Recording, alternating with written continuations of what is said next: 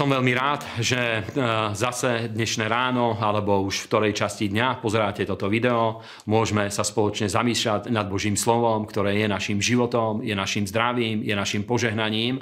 A začneme tento deň knihou z príslovia 6. kapitoly.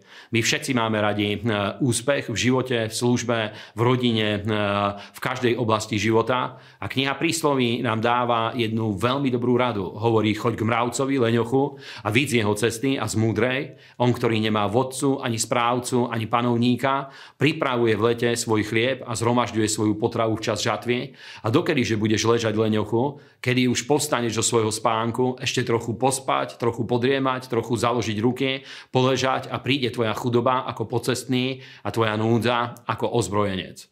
A to sú jednoduché princípy a rady, ktoré nám dáva Svetý Duch skrze Šalamúna, ako vybudovať dobrý život. A prvá vec, o ktorej hovorí, je, aby dopredu sme rozmýšľali o tom, že to, ako pracujeme a to, čo robíme, aký prinesie výsledok a aký to má dopad na náš život, aký to bude mať dopad na náš život v krátkej budúcnosti aj v dlhšej budúcnosti. A viete, že jedna z najzákladnejších najzákladnejších, jeden z najzákladnejších znakov padlého života, ktorý sme zdedili od Adama, je práve lenivosť a práve túto je dôležité vedieť poraziť a, a, a potom, ako sme sa znovu zrodili a prijali Svetého Ducha, vďaka Bohu, my sme dostali do nášho srdca tú radosť, ktorá sa vie stať našou silou a vie nás energizovať k tomu, aby sme išli a konali každé dielo, ktoré robíme s radosťou, s vierou, aby sme ho robili na Božiu slávu, ako svoju bohoslužbu.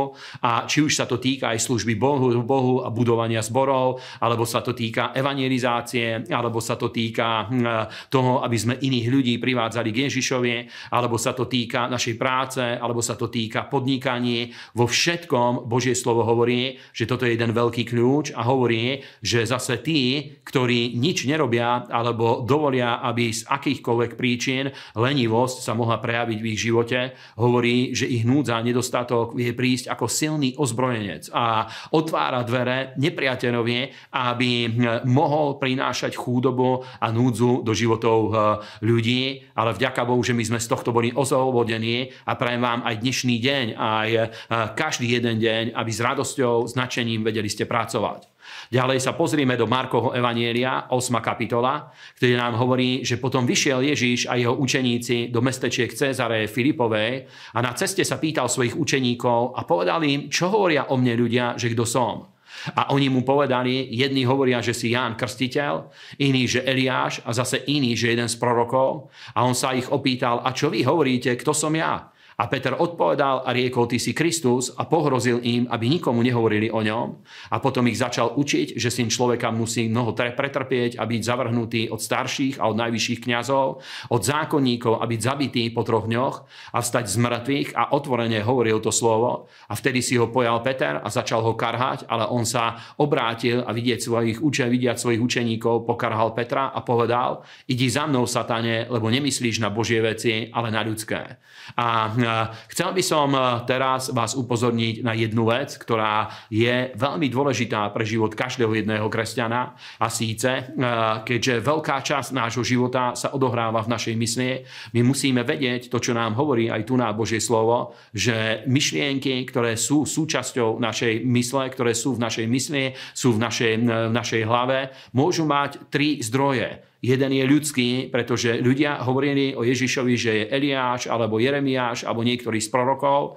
Potom tu vidíme, že Peter dostal to zjavenie a Matúšové evanielium 16. kapitola nám to ešte lepšie opisuje, že nie je telo a krv, ale Otec z neba zjavil, že Ježiš je Kristus, Syn Boží a teda vieme mať myšlienky, ktoré pochádzajú od Boha a ten istý človek Peter za malú chvíľu, ale v jeho mysli sa objavili aj myšlienky, o ktorých pán Ježiš povedal, že pochádzajú pochádzali od samotného diabla. Ten istý človek najprv mal myšlienky, ktoré chodili okolo horúcej kaše, ale nevedeli, presne, e, nevedeli úplne presne uchopiť to, ako Boh rozmýšľa. Potom mal myšlienky, ktoré pochádzali od zjavenia od Boha a za malú chvíľu dostal myšlienky, ktoré pochádzali od samotného diabla. A priatelia, preto to hovorím, pretože my vieme e, určiť smer našej, našej mysle, vieme sa zaoberať Božím slovom a zlé myšlienky vieme poraziť, vieme sa proti ním postaviť a to vás práve prajem, aby, vám prajem, aby v mene Ježíš vedeli ste všetky zlé myšlienky alebo telesné myšlienky, myšlienky na hriech, aby ste ich vedeli poraziť a vytlačiť zo svojej mysle. A posledné miesto, na ktoré sa dneska pozrieme, je z druhej Mojžišovej knihy, z 38.